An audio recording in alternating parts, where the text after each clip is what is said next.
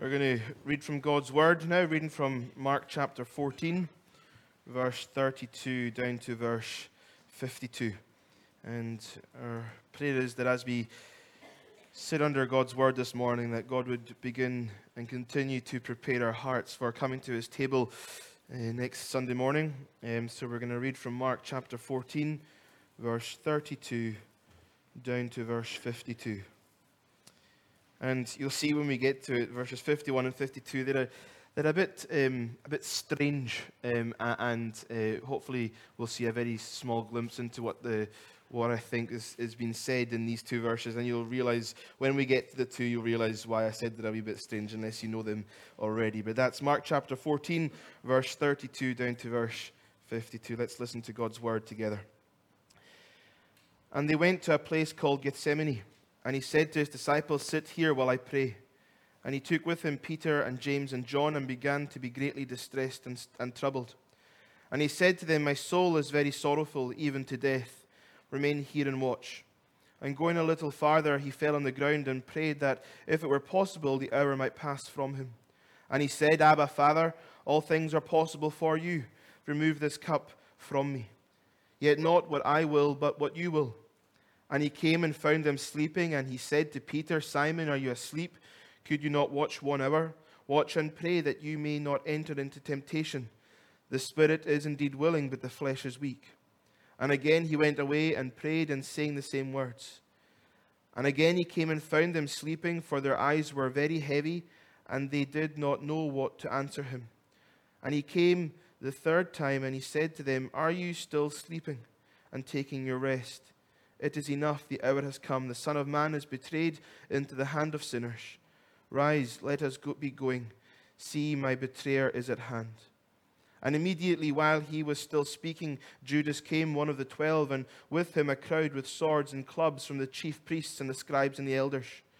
Now the betrayer had given them a sign, saying, The one I kiss is the man. Seize him and lead him under, away under guard. And when he came, he went up to him at once and said, Rabbi, and he kissed him. And they laid hands on him and seized him. But one of those who stood by drew his sword and struck the ear of the high priest and cut off his ear.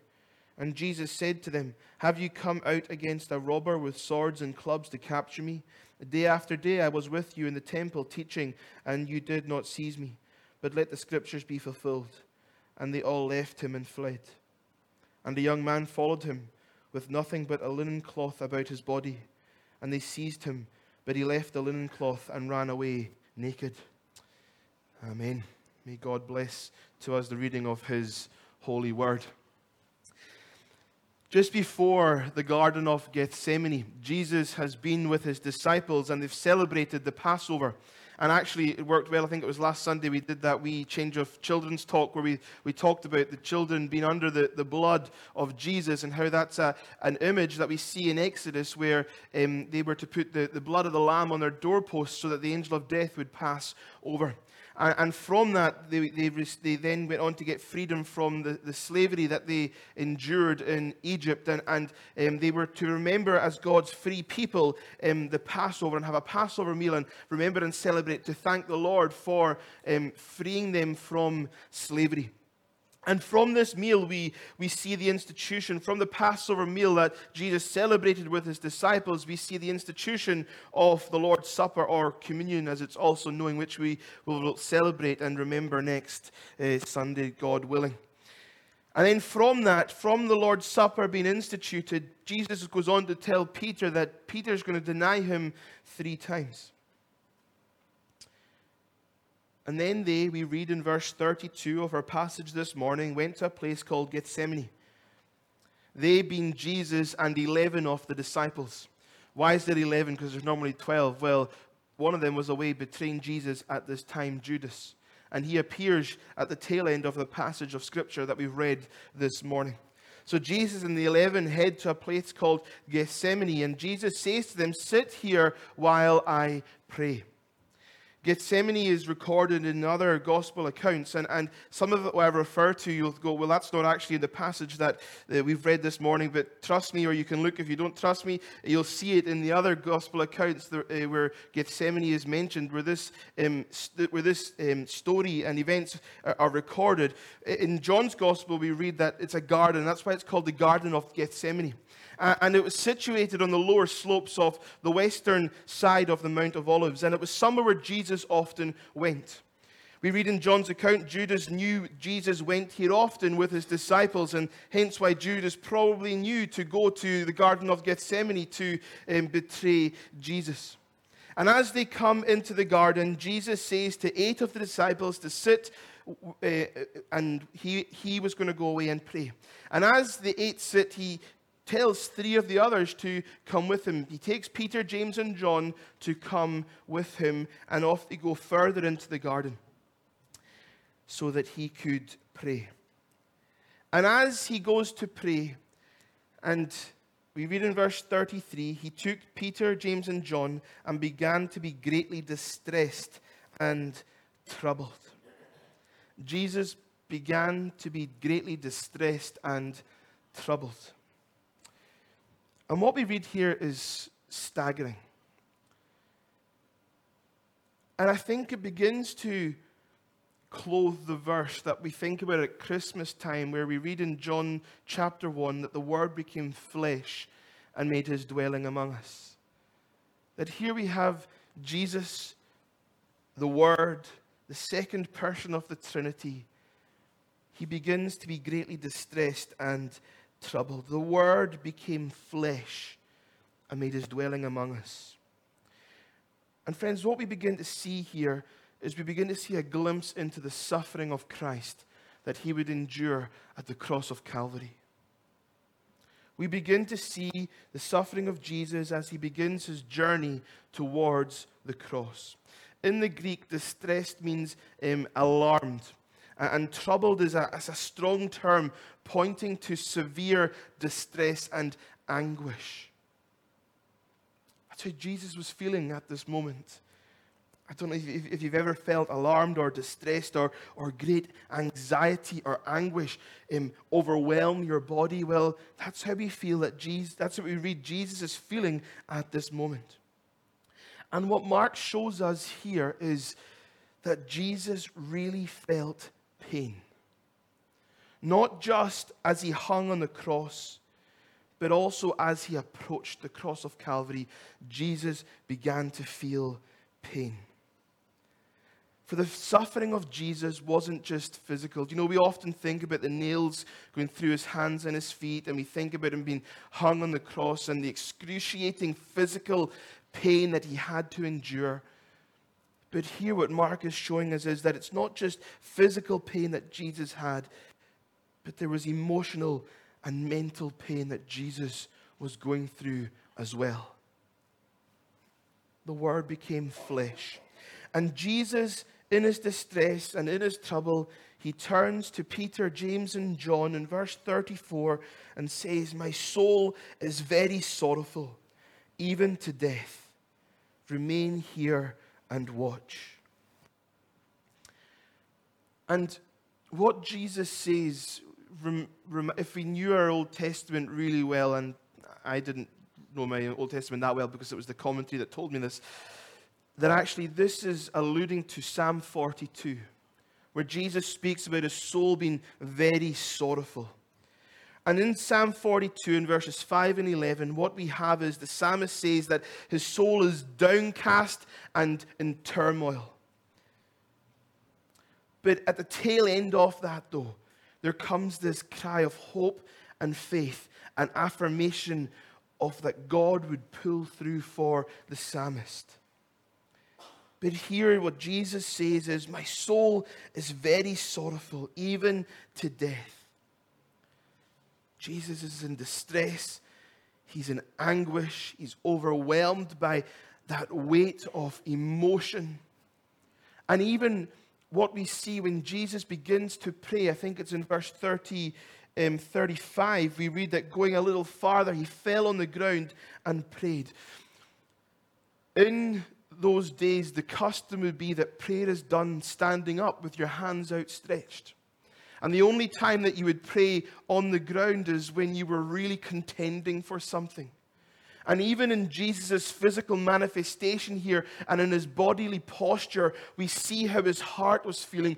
He was wrestling with God here.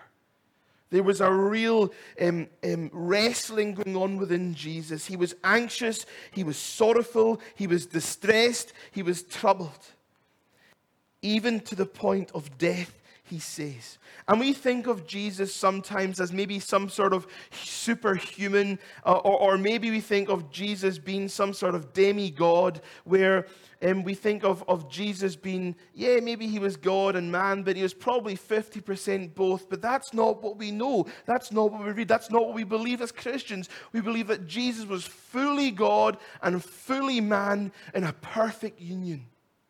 And what Mark is showing us in these incredible verses that we're reading, we're seeing into the humanity of Jesus. We're catching a glimpse of how Jesus felt in his human nature sorrowful. And Mark shows us Jesus' obedience to the will of the Father. It's unbelievable to read. An example that each one of us should follow.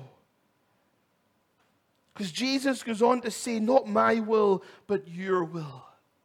Even as Jesus is going through those feelings of anxiety and sorrow and, and, and distress.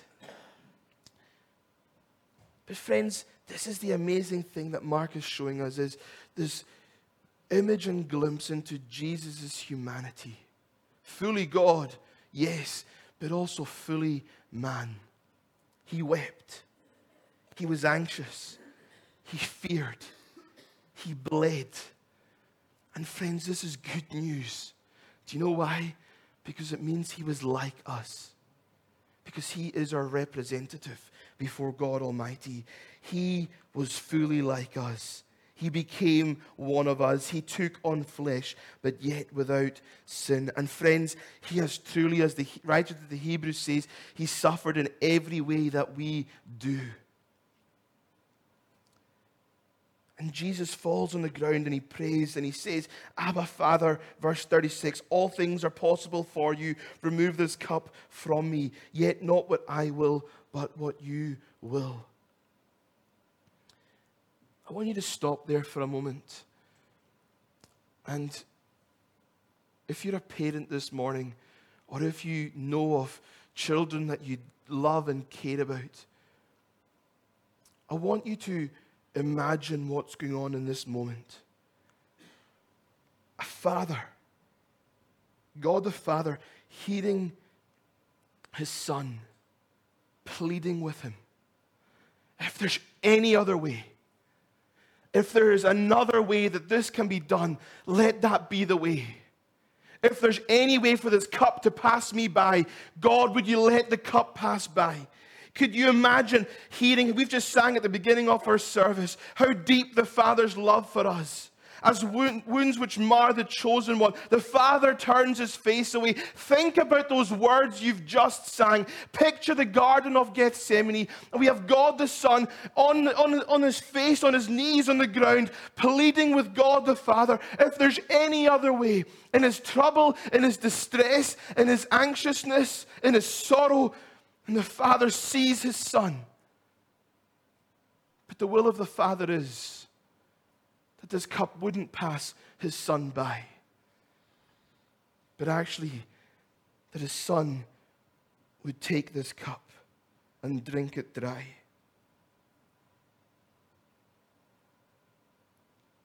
No wonder we sing how deep the Father's love for us. Because it was the Father's will that his son took your punishment because there was no other way. There was no other way for your redemption. There was no other way for your salvation. This was the only way possible. Because the price for sin had to be paid. It had to. And this was the only way. God's wrath had to be satisfied. The cup of God's wrath. And that's what this cup, the, we see it in the psalmist where we talk about the cup of God's wrath.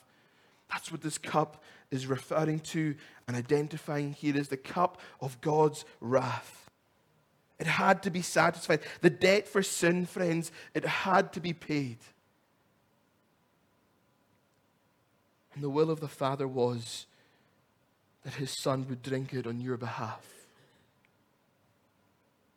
so that his dwelling could be with you, so that you could be co heirs with the Son of God and adopted into his family, and you could enjoy the bounty of the Father and all the blessings of life eternal and life everlasting. There was no other way. But why? Why did he do it? Why did he let it happen? Why did the Father allow the Son to endure this and go through this? And why did the Son give his life? Why did the Son submit to the will of the Father? Because Jesus wasn't peer pressured into this. Don't hear me wrong.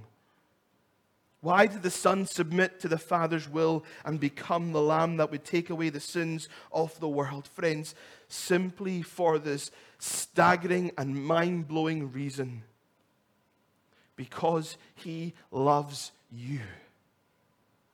Because he loves you. That's why. How deep the Father's love for us. How vast beyond all measures. His love was so much and so deep and so wide that his will was his son would drink this cup in your place so that you could partake in the new cup, the cup of the new covenant, which has been sealed by the blood of Jesus. The anguish Jesus felt was not by the indifference of humanity, nor was it that Judas was about to betray him with a kiss, nor was it about the disciples falling asleep on numerous occasions. What was fueling the anguish of Christ's soul and causing him to be so troubled and distressed is revealed in verse 35. Remove this cup from me, he says. Why? If it were possible, verse 35, the hour might pass from him. That's what he was praying about. That the hour might pass from him. And this hour refers to the time set aside by God where the Messiah would fulfill his missional purpose and redeem humanity. Where the Messiah would accomplish his purpose. Friends, why is he called Jesus? You will name him Jesus because he will save his people from their sins. That's why he came. That was the hour that Jesus was talking about here. He would do it by sacrificing himself in the place of his people by becoming the propitiation for our sins, by being a ransom for many. And why was this causing such anguish? For the first time in all eternity, he would experience separation from God the Father. The Son we'd have the face of the Father turn away from him. Our sin would be placed upon him. And the Father can't look upon sin. We read in 2 Corinthians 5 that he who knew no sin became sin for us. And just the sheer thought of this, just the, the, the sheer nearness of the cross, and I don't even just mean the physical torture he would go through, but the separation from his Father that he's enjoyed from all eternity. As sins were placed upon the Lamb of God, the Son of God, Jesus Christ, the Messiah, as sins were placed upon him, the wrath of God would be satisfied.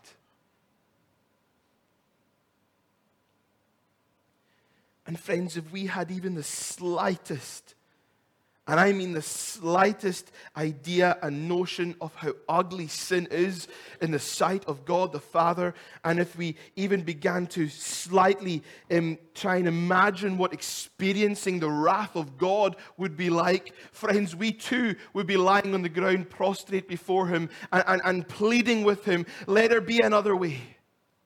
But here we have the Son, and in His prayer, what does He say? But yet not what I will but your will.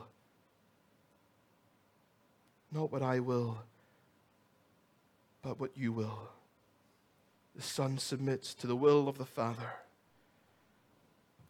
And Luke's account tells us just how troubled Jesus was. Just how troubled he was, because we read in Luke's account that he began to sweat drops of blood. And sweating blood is a rare but a very real medical condition which is called hematohidrosis, which occurs due to severe and extreme levels of stress. Such was the pressure and the weight that Jesus was under that he began to physically sweat drops of blood. And it's caused by the levels and high levels of stress and anxiety and causing the, the blood vessels around your sweat glands to burst, such as the feeling of tension within your body. That's what Jesus was going through for you. And how does he respond? Just as we see when the disciples said, Jesus, teach us how to pray, he shows us this life giving and principle that we need to adopt. Your kingdom come, your will be done on earth as it is in heaven. And we see Jesus say the same, not my will, but your will be done. Friends, prayer isn't us bringing a wish list to God, but it's us aligning with the agenda of heaven. And Jesus wasn't forced to do this. He lay aside his glory. He submitted to the will of the Father. He laid down his life as an atoning sacrifice. And as Christ looks to bring in the new creation, which will be achieved by his death, friends, we see a second garden. We think back to the first garden in Genesis, the Garden of Eden and we read of the first garden we see uh, of eden we see adam reject the will of god. And he said to god not your will but mine. And he eats the fruit and he turns his back in rebellion. But here we have the second adam as jesus is referred to in the garden of gethsemane. And he says the complete opposite to the first adam. The second adam jesus our messiah our redeemer he says not my will but your will. And he doesn't eat a fruit. What he does is he he bears the sin of the world upon him, and in doing so, he bears the fruit that the vine was always meant to bear. And Jesus returns to his disciples a number of times and he finds them asleep. And then in verse 42, he says, Rise, let us be going. My betrayer is at hand. He doesn't flee, he doesn't run away. He doesn't say, Disciples, let's go quickly. I need to get out of here but like a lamb led to the slaughter that is silent before its shearers. As Isaiah 53 says, the lamb walks towards the one who would betray him. And don't miss this. Jesus has, yes, been wrestling with the will of the Father, but what we see here is that he is completely submitted to it. And we see in this beautiful, and we could very easily miss it. Friends, it isn't death and sin that lays a hold of Jesus but it's Jesus who lays hold of death and sin. Let us be going. I've got a job to do. And we see who's in complete control here Jesus himself. As he's betrayed, we, we, we see his betrayal in other accounts of the Gospels as well. And, and in, in John, we read three times that Jesus declares, I am. And the, the, the way that that is coined is ego eimi. And we thought a number of, uh, probably over a year ago, we looked at the I, I am sayings uh, of Jesus within John's gospel. and here what we, we see is, again, this reminder and revealing of, of Jesus that, that he is God. That's how God revealed himself to Moses at the burning bush. I am who I am. And we, we, we know that that, that name is, that phrase is um, put together as the name Yahweh. And, and here we have Jesus in the Garden of Gethsemane once again declare, I am. Three times he does it. I am. Ego eimi.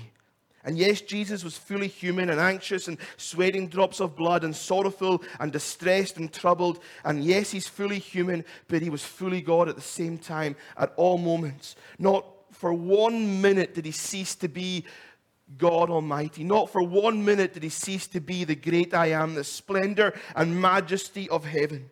And this is captured in John's account where Jesus steps forward and all the soldiers who've come to arrest him, they fall before him. They fall to the ground because he was in control at all times, his splendor and majesty still intact. But, friends, in this, we begin to see the cost of mercy because we read in verse 49 all this took place to fulfill the scriptures. It was always God's plan. And we see Judas betray Jesus with a kiss.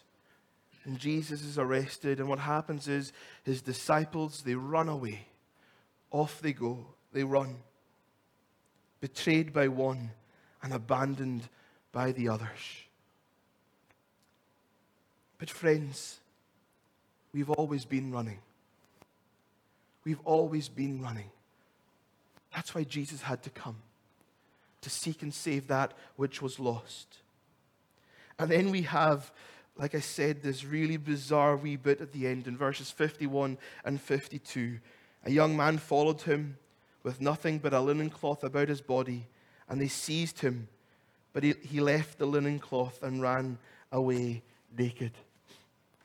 What is going on here? Well, we don't know who this man is. There's speculation that it might be different people, but the reality is we don't know. But what we do know is that he was following from a distance. He wasn't one of the twelve, he wasn't one of Jesus' disciples. What we do know was that he was obviously wealthy. He was rich because it was only wealthy people that, that wore linen undergarments. We know that he had got ready in a rush because he only got his linen undergarments on, and he's obviously not um, lived too far away from the Garden of Gethsemane um, because he had time to throw on his linen garments and probably come out and see uh, what commotion was taking place. And what we do know is that this man, he was seized and he runs away, leaving his linen cloth behind, and he runs away into the night, the night and the darkness naked. We read in Amos 2 in a passage that is all about the judgment of God. We read at the very end of Amos 2 He who is stout of heart among the mighty shall flee away naked in that day. What is going on here? There's probably lots of different things we could pull together. There's, I've seen people liken it to the linen cloth that's left in the grave. There's people that speak about, you know, the nakedness in the garden, how we, um, before sin entered the world, we were naked, and it's only because of shame that we've dressed ourselves in clothing. But what I see from this is that, friends, it doesn't matter how much this man would have paid for this expensive linen garment. It doesn't matter before the Lord, before God in his judgment, it is a filthy rag. It could have been the most expensive designer linen garment that this world had to offer. But before the pure God of heaven, it is as though it is a filthy rag. And what we see the Lord do with our filthy rags is he takes them and he places them on Jesus. We've seen Jesus wrestle in the Garden of Gethsemane. We've seen Jesus, the second Adam, say the complete opposite to the first. And he says, God, not what I will, but your will be done. He doesn't pass the cup of God's wrath, but in our place, friends, he takes it. And in the garden, he knew that he would be condemned guilty before the Lord in our place. And what happens at the cross of Calvary, friends, is the majestic one of heaven who took on flesh, is draped in our filthy rags. And God hath clothed us because of Christ in the righteousness of Christ. He's taken our filthy rags and He's adorned us in the righteousness of Jesus. So we stand before Him justified, clean, and pure. And as you come to communion next Sunday, I pray this week that you realize, remember, and rediscover that it's in royal robes that you don't deserve that Jesus has taken your filthy rags. They've been placed upon him, the sinless, spotless Lamb of God. And the Father turned his face away so that the Father's face could shine upon you. In royal robes we don't deserve. Friends, lay your all before him now, I pray. Let us pray.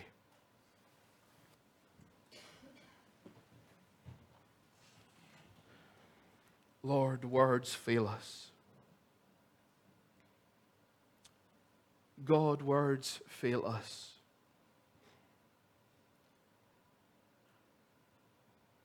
What a cost mercy had. How costly is your amazing grace. And Lord, we've seen this morning in the Garden of Gethsemane We've seen Jesus wrestle, anxious to the point of sweating drops of blood, just at the sheer thought and the nearness of experiencing separation from the Father. As your wrath is poured out upon him, as our sins were laid upon him. God, we thank you. Jesus, we praise your name this morning that although you were the King of kings, full of majesty, that you took on flesh and that you have suffered in every way that we do, so that we, through faith in your atoning works, could be justified, could be redeemed, could be adopted, and become co heirs with you.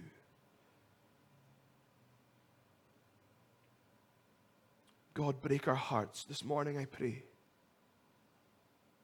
Bring us to the foot of the cross.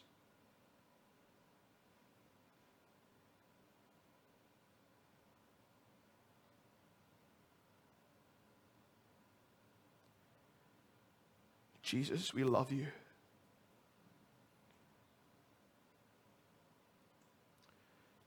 Jesus, we thank you.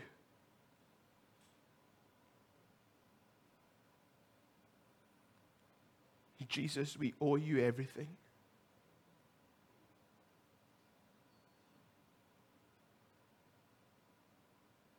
And God, I thank you for your love.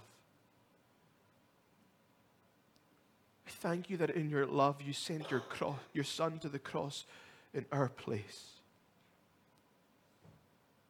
so that we could have life and life in all of its fullness. And God, I pray that you would forgive us for neglecting the cross and for making idols out of things that have no substance or meaning. But I pray in this very moment, Jesus, that by your Spirit, that you would touch our hearts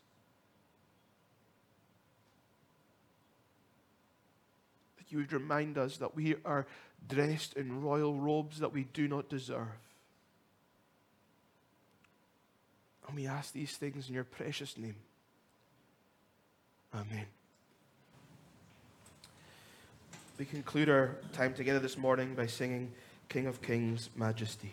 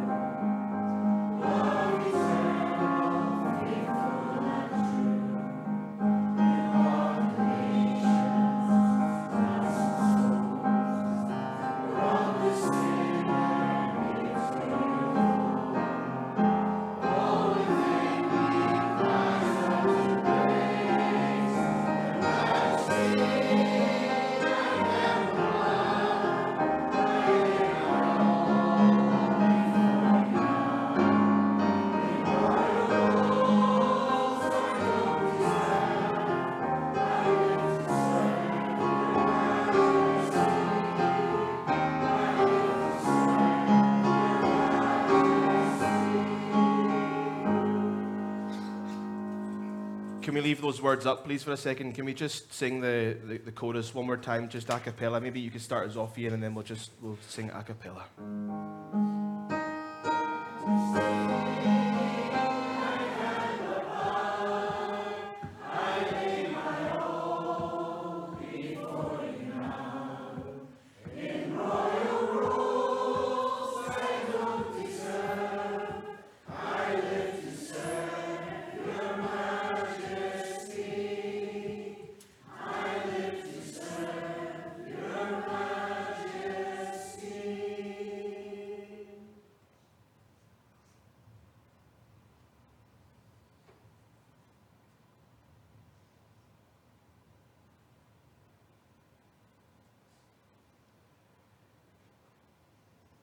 Now may the grace of the Lord Jesus Christ, the love of God the Father, and the fellowship and presence and power of the Holy Spirit be with us all now and forevermore.